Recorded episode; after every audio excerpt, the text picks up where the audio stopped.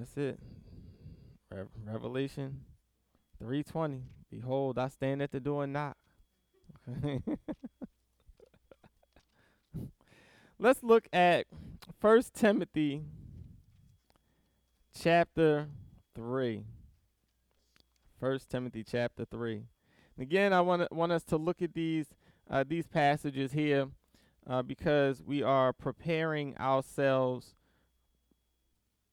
as a church to nominate and vote on uh, some candidates for the office of deacon or deaconess.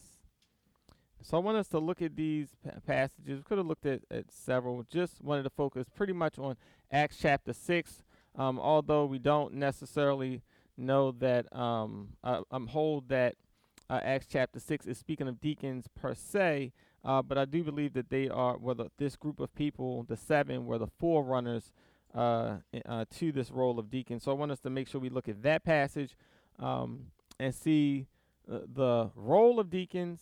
And today I want to look at First Timothy chapter 3 in order to to um, look at the qualifications of deacons. Okay. So when First Timothy chapter 3 uh, and today, I want to use the subject qualified to serve. In 2010, news broke about a cardiologist named William Heyman. Several doctors that worked with him at his hospital spoke of him, um, spoke of how great he was, and how they were impressed by his knowledge and even praised his ability to perform complicated procedures as well as teach other doctors. One doctor said he focused on his experience as a pilot. He was a pilot for United Airlines. Um, and he used these skills to develop computer sim- simulations to implement team strategies to expedite patient care and to develop checklists to assure uh, that the American College of Cardiology recommendations were being followed. His colleagues even said doctors at other medical centers were impressed by the lectures that he gave at various meetings and conferences. William Heyman sounds like a very impressive person and doctor. There was only one problem. His MD degree and his degree, PhD degree were both fake. He simply made up having an MD and a PhD. He had, in fact, attended medical school, but he never graduated. He did not possess the qualifications and credentials to serve in the p- a position that he desired. The article goes on to say that cardiologists use this story as an example of the need for national medical organizations to perform stricter checks on physicians, making sure they have the degrees and licenses that they say they have. Luckily, this story was not tragic. Over the years that he practiced, William Heyman never treated any patients. He was only interested in teaching other doctors. But we all can readily see how an unqualified doctor can pose a serious threat to the physical health of many people. And yet, we don't always readily see that the threat um, unqualified church leaders pose to the spiritual health of the church and its members. It is important to have qualified doctors in order to protect the lives and health of patients. And so it is also vital that we do the same thing for church leaders because we are not only affecting people's lives, but we are also affecting their souls. And this is the issue that Paul is addressing for us in 1 Timothy chapter 3.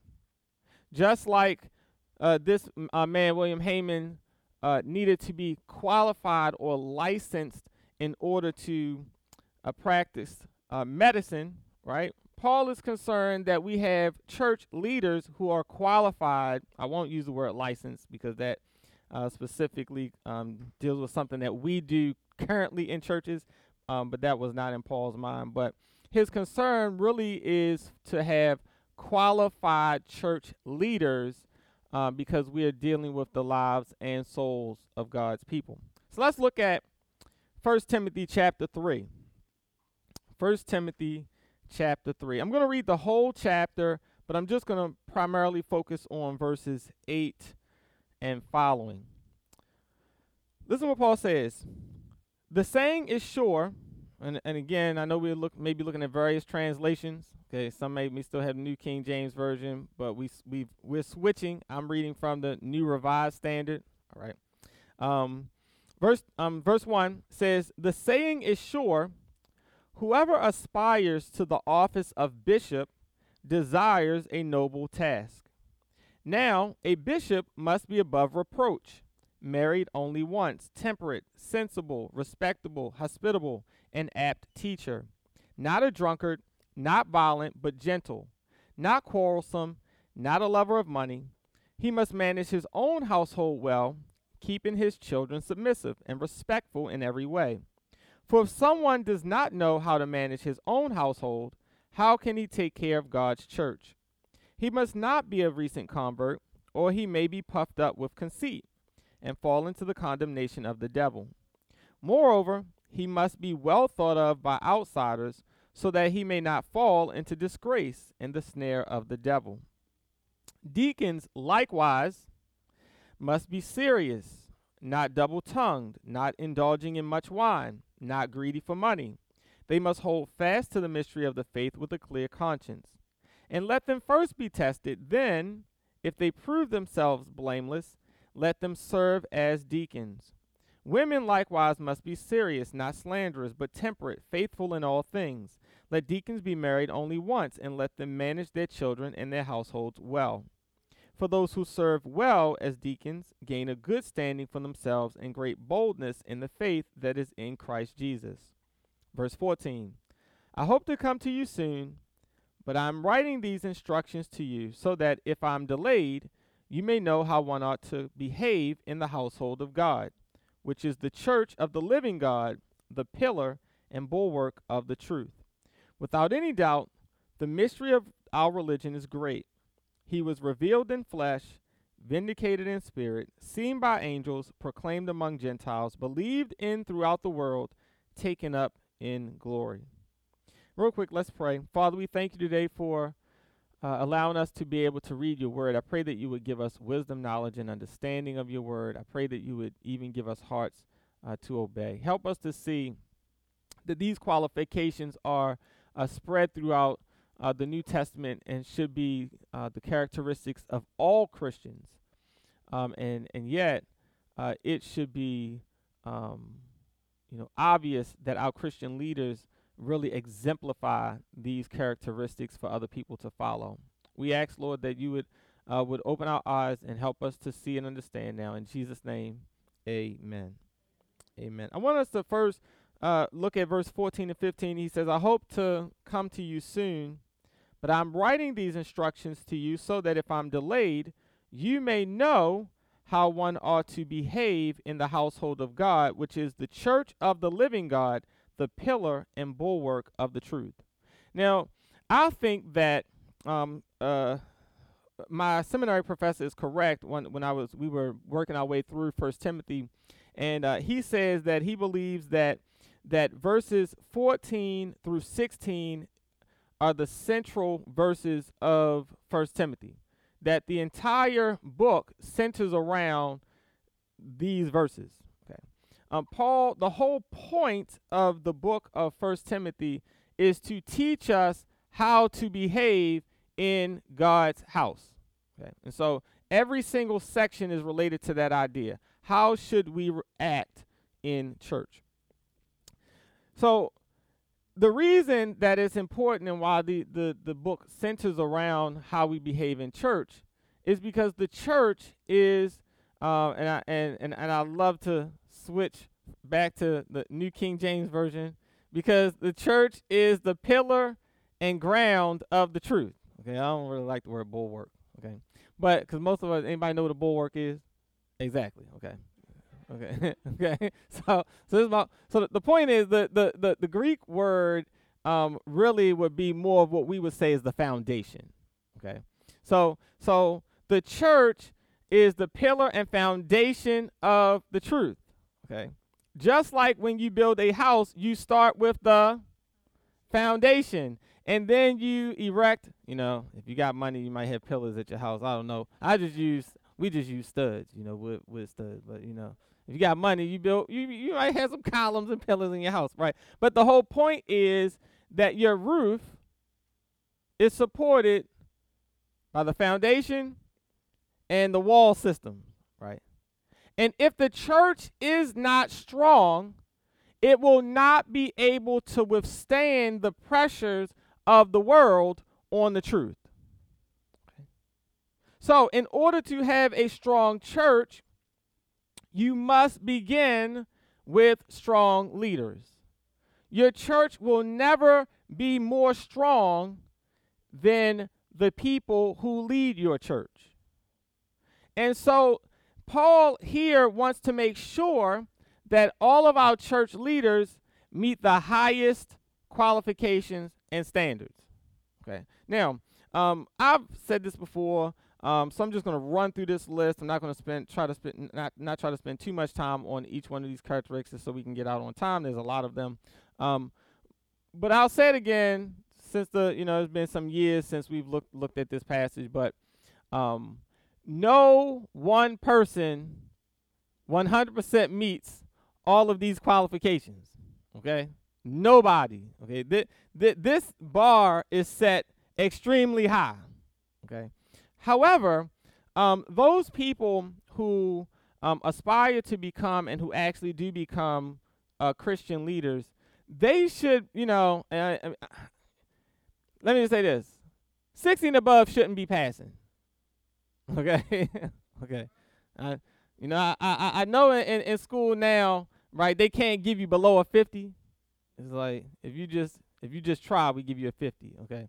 That shouldn't be that shouldn't be the standard that we have for for Christian leaders, right? We should look at people who are Christian leaders and say, "Wow, all of us have flaws, but they are ex- they're aiming to try to meet all of these qualifications." Okay, so I don't want us to, especially even with the group of people that we are are about to make, um, you know, make deacons. I don't want us to to to say, "Hey, you know, they they don't meet 100% all of these qualifications, right? You know, they got like 90 of them, so we just gonna vote no." okay, but but the the, the, the idea is are they are aspiring and working towards meeting these qualifications okay so let's run through run through the list here and and um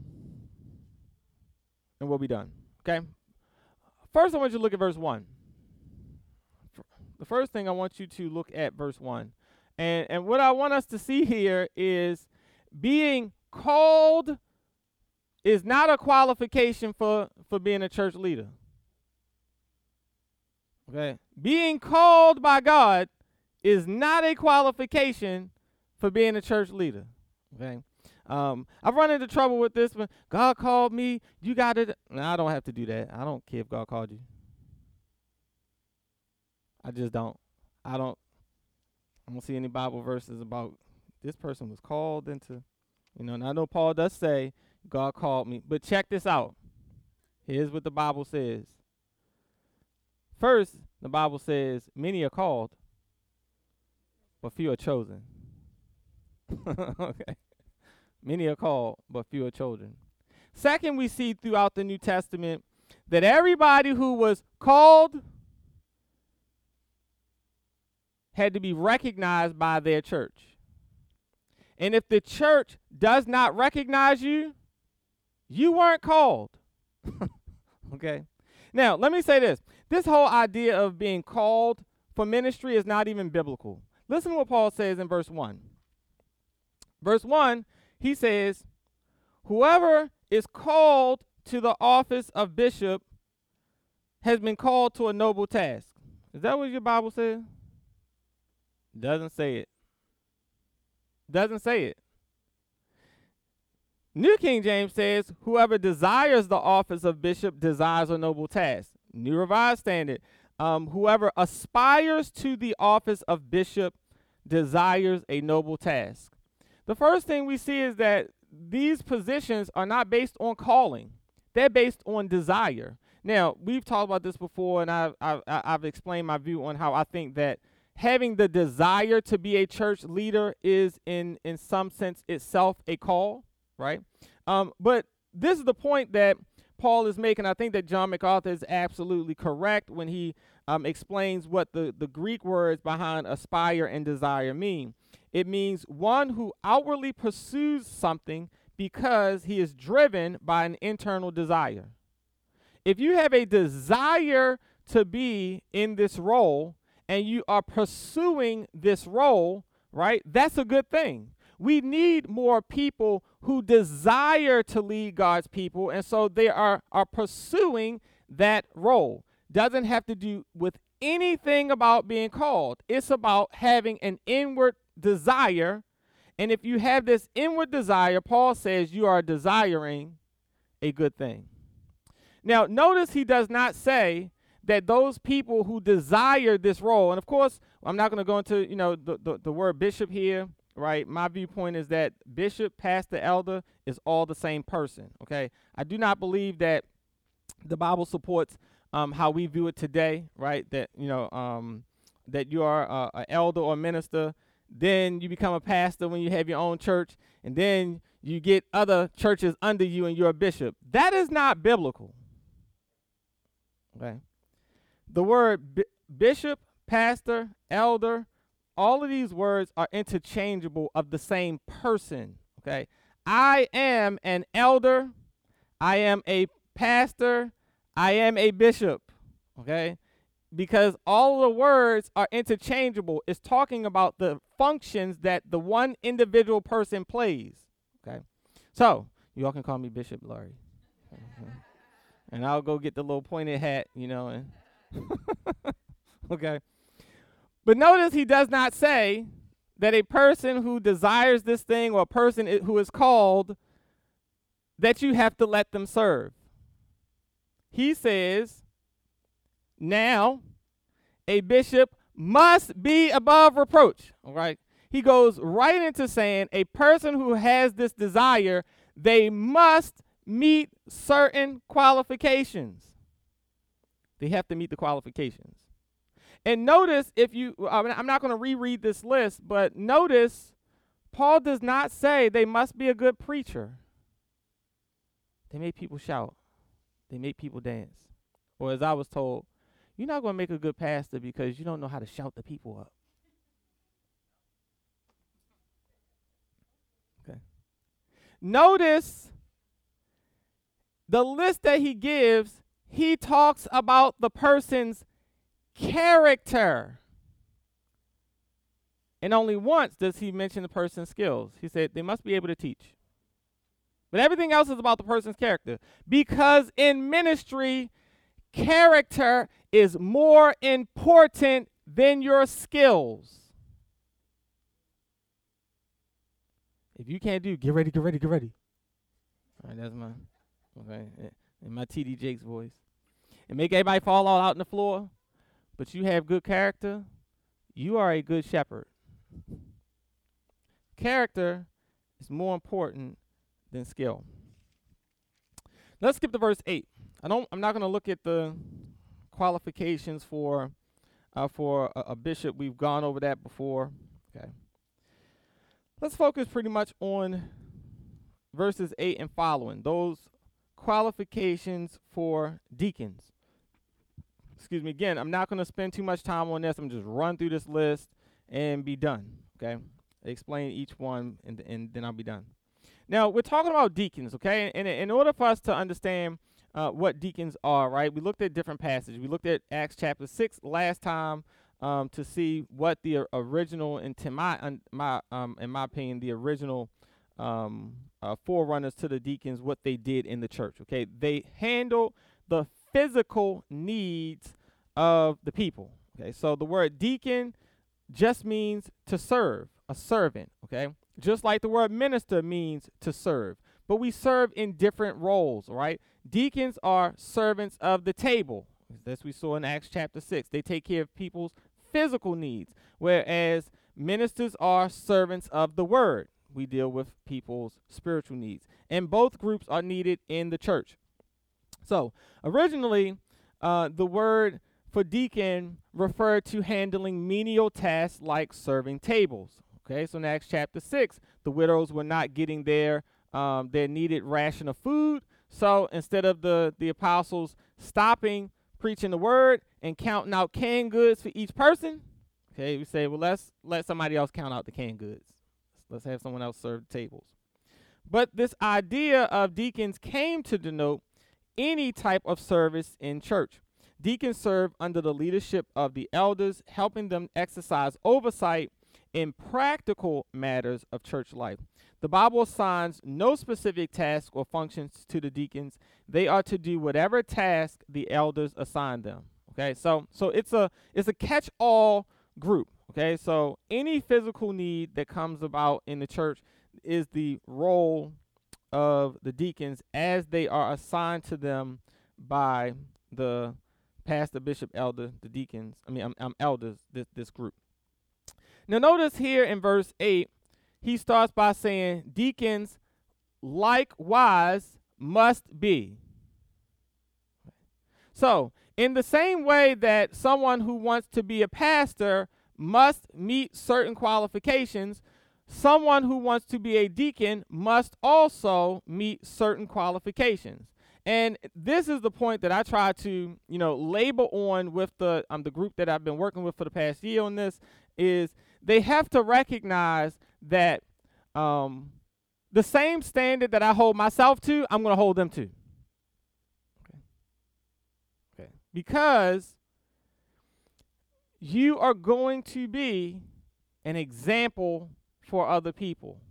So, likewise, in the same way that pastors must meet a standard, you must also, in the same way, meet certain qualifications. Let's run through the list. Number one, he says that they must be serious, or in other words, they must be reverent. This means that they must be serious in mind and in character. They must not be silly or flippant when it comes to important things. Okay? Now, I like to laugh and joke. Okay? Um, sometimes people say more than I should. Okay? Um, but when it comes to serious things, like I, I could take it serious. Okay? Um, w- when you have people who are too immature to handle serious situations, those people should not be considered deacons. Okay, we're gonna you're gonna be handling very serious matters in people's lives. Number two, he says that not only should they be, be reverent or serious, he says that they should not be double tongued. They must not be a person who says one thing to one group of people and something different to another group of people. Okay? They they must not be hypocrites. They cannot have speech that is hypocritical, but they must be honest and consistent. They must be people who are not people pleasers. Right? And and this is a very serious qualification because in church, people are going to press you, right, to be a hypocrite. They're to press you. Yeah, I know pastor said this, but what you think? Yeah. okay. right? And so that, that people they're going to press you in order to be swayed by dif- by different groups. You must be a person that is not double tongued. You must be able to say the same thing to everybody at all times, including myself. So I've, I've told them, listen, if you don't agree with something I say, don't sit in the meeting and be like, yeah, yeah, yeah, we agree, Pastor. And then you go out in the meeting and be like, yeah, I don't agree with all of that. Okay, right? Say what you think. You have to be a person with integrity. Pastor, I don't agree. I don't, you know, this is what I think, right? We, ha- we have to be people who are not double tongued. Number three, they must not be given to much wine. okay. Now I just wondered, right? Sometimes I'm like, well, what what what's the definition of of much wine? You know, you know how church people are be like, you know, Pastor, see, I, I'm giving to some wine, but not much wine. okay, okay. But here's the idea. The idea here is that they must not have a reputation as a drinker. Okay. When people think about you, do they think about alcohol? Okay. When, when, when people think about when they hang out with, yeah, every time we hang out, it's always around a drink. Okay. Like you shouldn't be a deacon. Okay. Okay. Um, th- this the, the idea is that the person must not be preoccupied with alcohol. It doesn't mean that they cannot drink. Okay. Um, because again, drinking, you know, alcohol, it's not a sin. Okay. Um, but it should not be a characteristic that people think about when they think about you.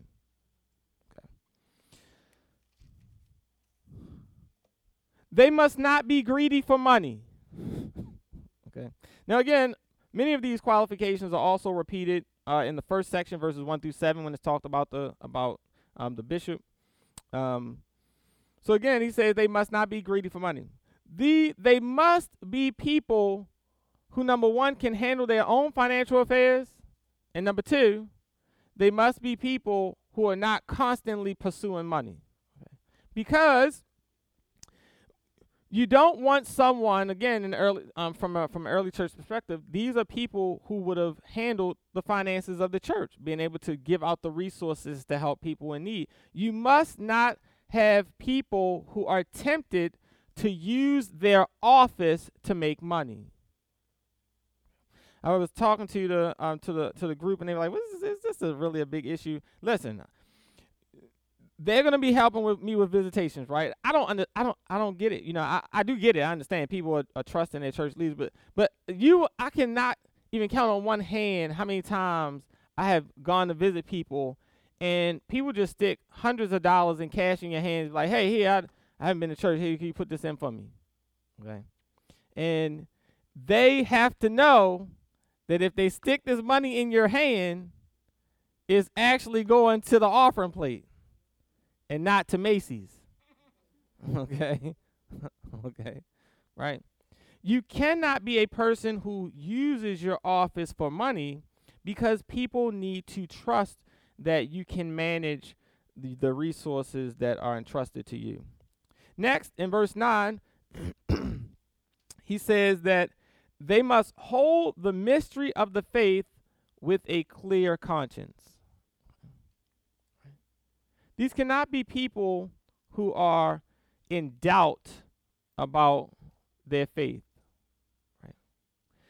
If if you're in doubt about your faith, then what are you going to replicate in the people that follow you? Right? You're going to you're going to replicate those same doubts, right? They must hold the mystery of the faith with a clear conscience. Verse 10, one that usually people just really doesn't like. He just flat out says they first must be tested and then let them serve. Let them first be tested and then let them serve. Okay. Um, this is a very uh, important point. This idea here is that there needs to be ongoing evaluation of the person's character and service by the church before we put them in office. Okay. Um, and and this is probably the probably the hardest thing because most people think that if I have the right skills, you need to just let me do what I want to do. And this is the hardest thing to to help someone see in a volunteer in a, a, a volunteer organization. Okay, um, people think that you know I'm just volunteering. You can't hold me to any standards, and that's why the upper room just doesn't grow. because when they run into the standards, they be like, "Well, I'm just go to the church down the street. They won't just let me do what I want." It's like, have fun. You must first be tested, then you get to serve. And what are we testing you on? We're testing you on who you are, not on your abilities to do anything. We're testing you on who you are because character is more important than skill. And I'll prove it to you. Just one example. How many times have you been to church, right? And you go and or you have not been to church. Let's give it this name. You didn't attend church this um this particular Sunday, and and everybody said, "Girl, you missed it. You should have been in church this week. Oh, pastor preached." Okay, and what do you say? What did he preach on? I don't know, but he sure did preach. I mean, we was all, whoo, I mean, the glory of the Lord was off. We was all in the floor and stuff. Did you really get anything though? Because you can have all the skills in the world, right? But skill doesn't change lives. We have uh I'll be very careful with this scenario. There was a pastor in Baltimore who had a great church. And the church was growing. Everybody flocked. Girl, you got to go to this church. I mean, this church is a bomb. Ooh, pastor preaching, son. How many kids pastor got uh, that's not by his wife? All over the country? Oh, we don't care about all of that, but he can. He sure can preach. But he sure can't live.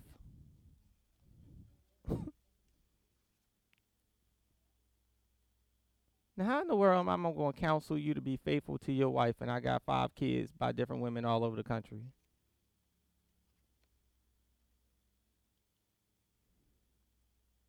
What do you say to the women in your church? Pastor, my husband is not being faithful. Can you counsel him? counsel him to do what?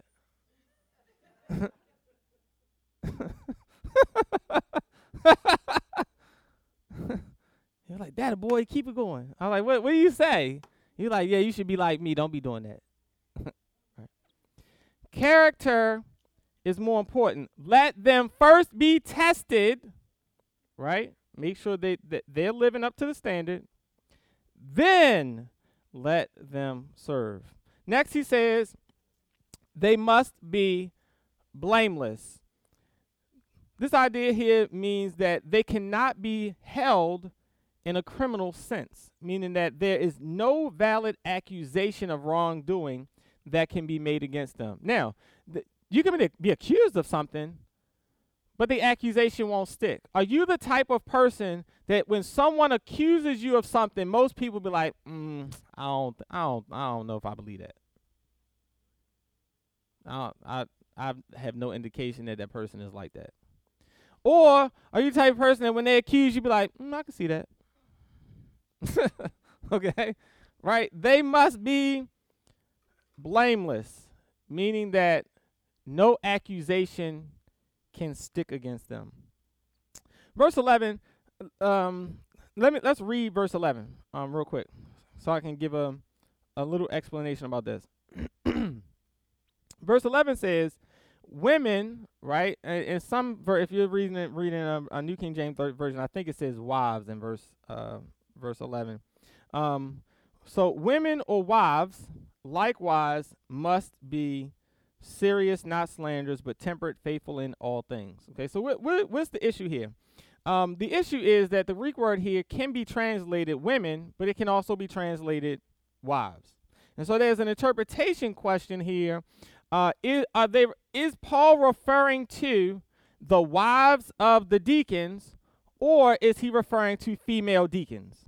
Okay, and so there's a lot of stuff that's been printed about. You know, Paul is not talking to women deacons; he's talking to um, to the wives of male deacons. Um, then on the flip side, people were like, well, no, he's talking about women, you know, women who are actually deacons. Okay. Long story short, I'm not going to go into into why I um, view this well, two things I, I will say. I, I think that Paul is specifically talking about female deacons, right? He's not just referring to the wives of the deacons. Number one, because he starts verse 11 with likewise. Okay, so just like he gives a list in verse 1 through 7 about the, the qualifications for, uh, for those who desire to be a bishop, then he says, likewise, deacons must be serious in verse 8, right? Um, in verse 11, he says, likewise, okay, women, right? I think he's talking about female deacons. These are the qualifications that female deacons must possess. Um, number two, the second reason, it would be very odd if if um he gives qualifications for the wives of deacons, but in verses one through seven, he doesn't give any qualifications for the wives of the pastor, of pastors. Why would you have qualifications for the wives of deacons, but no qualifications for the wives of of the of the bishop, elder, or pastor? Okay, so so again, this is not referring to the wives of deacons. This is, in my opinion, is referring to female deacons. Okay, um, he says they must not be slanderers. Okay, they must not be gossips. They they they can't be people that take people's other per- people's business and spread it around. Okay, confidentiality is very important in church. If I cannot trust you with my business, I'm not going first of all, I'm not going to tell you my business. And second, I'm not going to stay. If I'm telling you private things and you're just going to spread it to everybody. Okay. Um, not be slanderers, they must be temperate, meaning they must be alert, watchful, vigilant, clear-headed. They must be able to think clearly. He says they must be faithful in all things, meaning that they must be absolutely trustworthy in every aspect of their lives and ministry verse 12, I'm going to stop for a moment and look at this again. he says, Let deacons be married only once, and let them manage their household and their, um, their children and their households well. Um, if you were to look up in verses 1 through 7, he, they also translate this the same way for, um, for the bishop. Now, again, we talked about this um, briefly in our time a, as a group. I do not agree with the in, um, the translation here on uh, the New Revised Standard or um, um, version. I do not agree that it that Paul is saying here that you, they must only be married once. Okay, um, I, I think that the New King James Version translation is a better translation um, even though you still have to un- like interpret well, what does Paul mean when the it, the Greek literally said they must be a one woman man, must be a one woman man. Some people take that to mean that they can only be married once. Okay, and so of course this is what the New Revised Standard um, takes that that phrase to mean. Um, some people think that it's referring to they must be sexually pure, that you must be devoted and faithful to your spouse. Okay, um, I do not think that it is saying that the person must only be married once. I'm not going to go into all the reasons why, but I do think that that the better argument is on this is referring to sexual purity, right? You must be someone who in body and mind is devoted and faithful to your spouse. Okay? It is not saying that a person who has been divorced and remarried is disqualified from from from ministry. It is also not saying that a person um, who is single cannot serve in this role. Okay, I, that when I was in seminary, I had this this um, this older gentleman that um uh, that was there, and I mean he was he was a great person, you know, very um um knowledgeable of of, of scripture his church would not allow him to become an elder um, because he was single. And they said, well, the Bible says that you must be the husband of one wife. And he, he said, if you really think that it means a single person can't be an elder, are you saying that Jesus and Paul could not be elders at our church? I'm just like, this is so absurd. Okay. Okay, so I, I don't think it's referring to marital status at all. I, I believe that he's talking about you must be someone who is sexually pure and faithful. Okay, um, last he says you must rule your children and your household well. Okay, um, sometimes I think I might be disqualified for this very reason. I'd be like, Lord, these these children, boy, they're gonna embarrass me. I'd be like, I'd be having, I'd be having I'll be ha- I'll be having to take them in the office and jack them up. Be like, "You're not gonna embarrass me before church start. You go. You better go sit down." okay. um, okay. But but his point is is that you know you should be the same person in church as you are outside of church. And the greatest way that we know who you are, I told you I told you all this before when we went we was looking through this passage. Do not look at Janita to judge me. Be like, oh yeah, yeah, she, you know, Pastor must be a good husband. Look how he takes care of his wife. No, you look at my children. okay, that's what I tell you. You look at my children. Like she's old enough to fake it. Children cannot fake it. Okay, if you and I said it before, if you want to know who I am, y'all should be like, mm. He be like, he must be rebellious. okay, right, right? Because we duplicate who we are in our children, right? And, and, and oftentimes it has been said, right? When we are spanking our children, we're not really spanking our children. We're trying to spank ourselves out of our children. like, where'd you learn how to lie? I'm like, when you told me to tell the the the, the man was calling for the that you ain't pay your bills, You're like, tell him my parents not home. My parents not home. They be like, yeah, we are. Your mommy home? Shh. You know. But we taught them we thought we were teaching them that lying was for other people. But then they start lying to us and we got a problem. okay. Okay.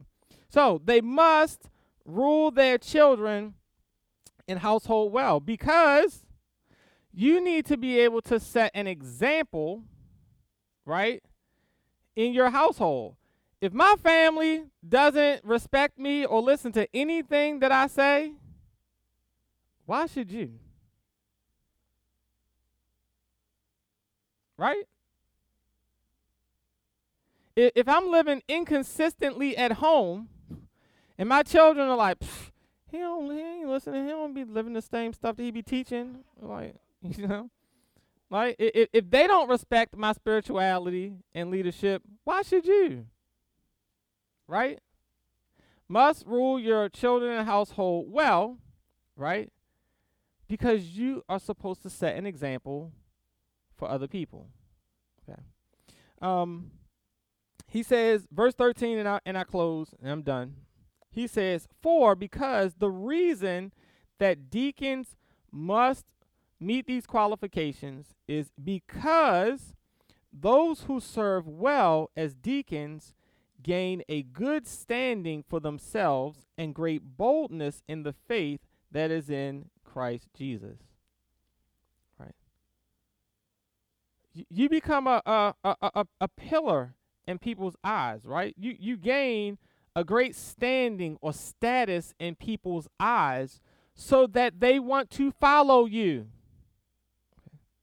And you want to make sure that those who are following you are being led in the right direction, right? Jesus says that the blind lead the blind, and both of them fall in a ditch. Okay. Now I don't want to, you know, put people in positions and then I'll be driving down the street and seeing y'all on the side of the road in the ditch. Okay. okay. Right. So, so Paul wants to make sure that those people who are aspiring to these positions, right, that they they meet the highest qualifications. Again, not perfectly. No one is perfect. Trust me, I'm not perfect, right? Um, you know, and and and, and again, you know, again, I'm not the, I'm not the perfect pastor. I'm not the perfect husband. I'm not the perfect father. Okay? That's not the the point. Perfection is not what we are after, right? What we are after, if I could use a, a another um a quote from from Paul, um, you know, he says, "Pursue holiness, without which no man will see the Lord." Okay, it's the and if you want to love this book by Jerry Bridges, um, he wrote a book called The Pursuit of Holiness. Okay, um, that's the goal. the goal is to be pursuing these characteristics in your life, and and all Christians, because if you go and look at these pat at, at all of these qualifications, somewhere in the New Testament, these qualifications are are said of all Christians. Okay, this these are the qualifications that all Christians must be trying to develop in their lives. But those who take office as leaders, they should have these characteristics working in their lives more often than not. Right? Because other people are going to follow their example. We got that. Everybody with me? All right, so I'm finished with that. All right. As I said, wanted to take these two Sundays, look at this, um, at these these passages, so that we can prepare ourselves. Um, next week we will start with First Corinthians. All right, so you can um, can can switch to uh, uh, work on reading through First Corinthians. You got to read through First Corinthians how many times? Five times. That's my goal. Five times to get us to all to read through uh, First Corinthians. Um, but what we're, we're gonna do is I'm gonna have my last meeting with uh, with this group uh, in the month of December, and after we finish um, our last um, session, that next Sunday I will um, let you all know the names of, of those that um, I will be nominating um, in, in the process. Again, following all of the bylaws, I don't believe that it is right for me to just um, make someone uh, a minister or a deacon. I think that is, as, as Paul um, Paul says, um, is the function of the church. So um, so I will tell you the group of people that that we are, are making deacons, and then it will be your responsibility to vote on um on on putting them in that position. I would never nominate someone that I did not think that the church would vote on. Um, but again, I think that that sets accountability for myself, um, so that I I don't just keep putting people in positions that's going to come back and be like, Pastor needs a new Bentley. Let's take up an offering. okay, so so it's all you. Okay, it's it's all you. If, if y'all vote for people that want to buy me a Bentley, I'd be like, Lord, these people crazy. They ain't learned nothing from me. But I take it, and then I'm to sell it for the money and invest it.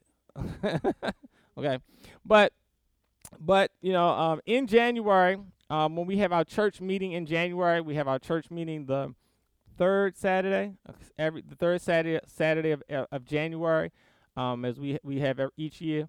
Um, I'm going to ask for a vote on each one of the um, one of the people. Um, and, and, and here it is. It's going to be secret. Okay, I'm not going to be like, who want to vote for this person? And make you raise your hand. And everybody be looking like, oh, that ain't, they not voting for them. That ain't right.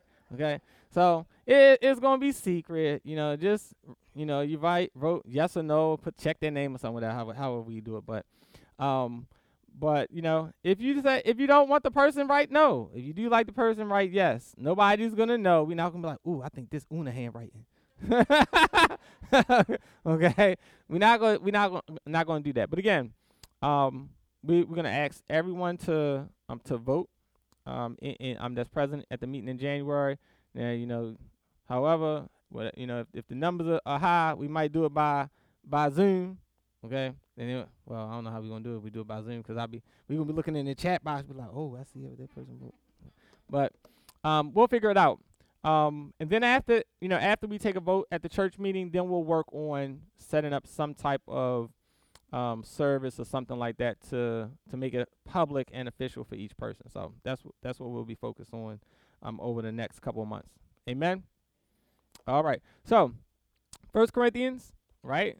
Um, chapters one through sixteen, right? Read all of them five times, and uh, I promise you once you read through First Corinthians, you'll be like, whoo, if these people could be considered Christians, I have hope. okay. Okay. Uh, First Corinthians, First and Second Corinthians, in my opinion, is the the most practical um, uh, uh, books that Paul wrote. Okay, so if you want to know what was the New Testament church like, First Corinthians is for you. You had Christians suing each other. You had you know people fighting over over positions. Who's the best apostle? Um, you know, you had one person that was, you know, was was having a relationship with his mother-in-law, and then everybody else was like, "We too spiritual to ask him to stop." What's wrong with you, Paul? okay, they, they they they had it all. Okay, so so the Church of Corinth is every church in America. Okay, and so we're going to look at well, what are the practical things that Paul says? How how is the church supposed to grow and maintain its witness uh, with with all of these issues going on? Right. So, working way through First Corinthians, we'll start that on next Sunday. All right, let's stand on our feet. Don't forget, we aren't um, we aren't going to be uh, passing out bulletins or anything like that. Um, you know, your offering envelopes are on your seat. You can drop it in the basket in the back if you want to, um, or you can still, you know, give online. But um, we won't be passing things out. We will have um, daily breads next Sunday. Okay, so we'll we'll have those on your seats when you come in, so that we don't pass anything out. Um, so be ready for that. I know that that uh, the new ones start Hmm, we should have had that. We should have had that out today, December first. Well, you could catch up. All right, just read like five of them in one day and catch up. all right, um, we'll we'll have those out for you all uh, next week. All right. Um, we will see you all on Wednesday for a Bible study. Oh, I forgot. I forgot. All right. If don't sit down, don't sit down. If you well, you can sit down. all right. Um if you had a birthday in the month of November, raise your hand. Raise your hand. Anybody else? All right. All right, we got Robin, Sanaa, India. Uh, India was um Junior. Okay. Gavin, Tanya Taylor. I think we have them.